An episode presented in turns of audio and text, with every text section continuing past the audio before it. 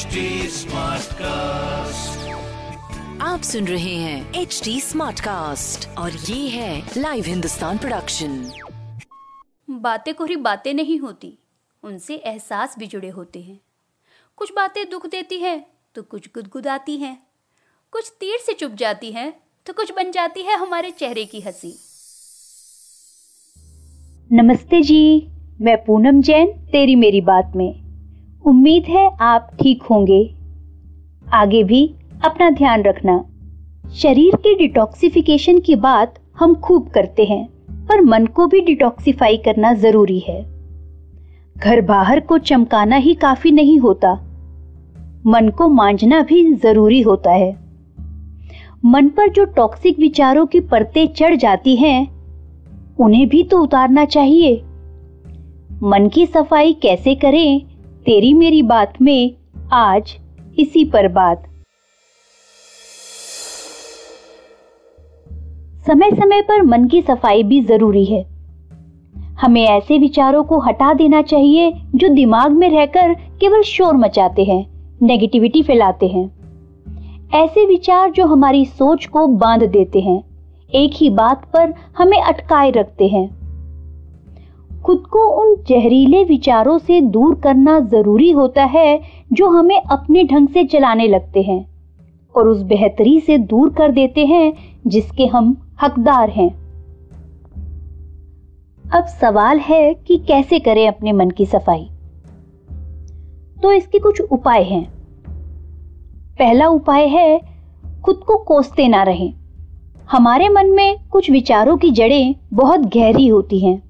उन विचारों में हम खुद को पसंद नहीं करते, खुद को कोसते रहते हैं। हमें लगता है कि हम टैलेंटेड नहीं है या हम सही फैसले नहीं ले पाते।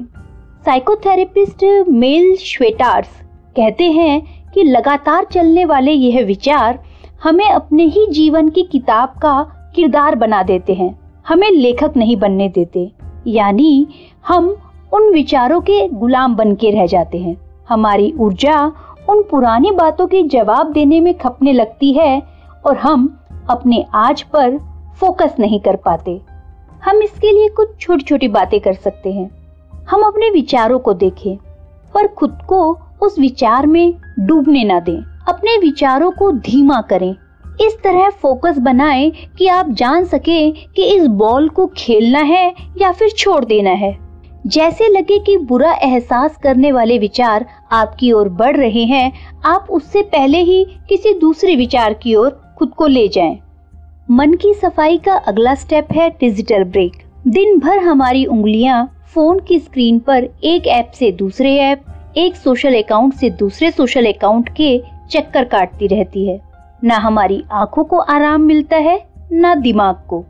हर नोटिफिकेशन पर नज़र हर पोस्ट पर अपनी मौजूदगी का ठप्पा लगाने की लत में ही हमारी सारी एनर्जी खप जाती है।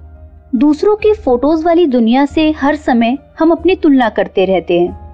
दूसरों को हँसते मुस्कुराते देख के लगता है कि हमारी लाइफ में कुछ अच्छा ही नहीं है।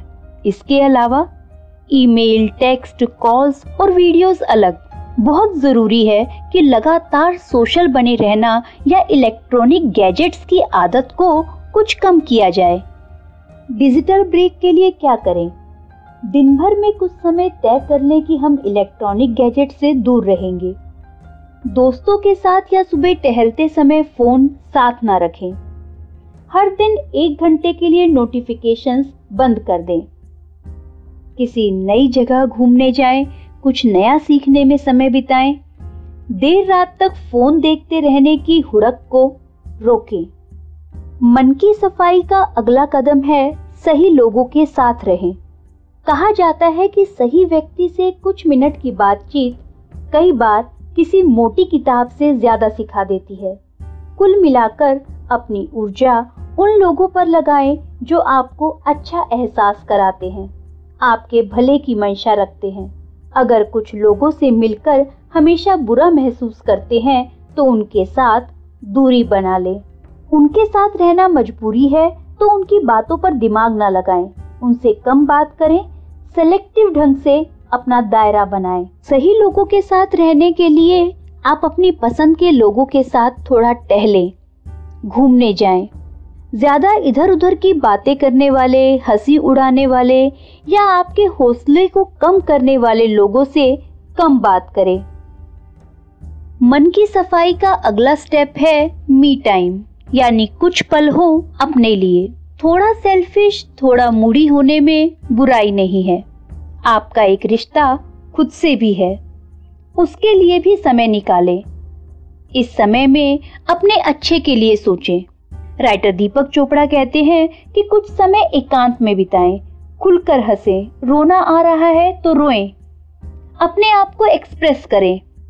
इसके लिए आप मी टाइम में थोड़ा ध्यान करें, जाप करें, अच्छी बातें दोहराएँ, सही समय पर खाएँ, पिए, गुनगुनी धूप का मज़ा लें, मालिश करें और अपनी नींद पूरी करें। अपने इस मी टाइम को पूरी तरह अपनी बेहतरी में लगाएँ। इसी के साथ, टाटा! आप सुन रहे हैं एच डी स्मार्ट कास्ट और ये था live Hindustan production H smart cast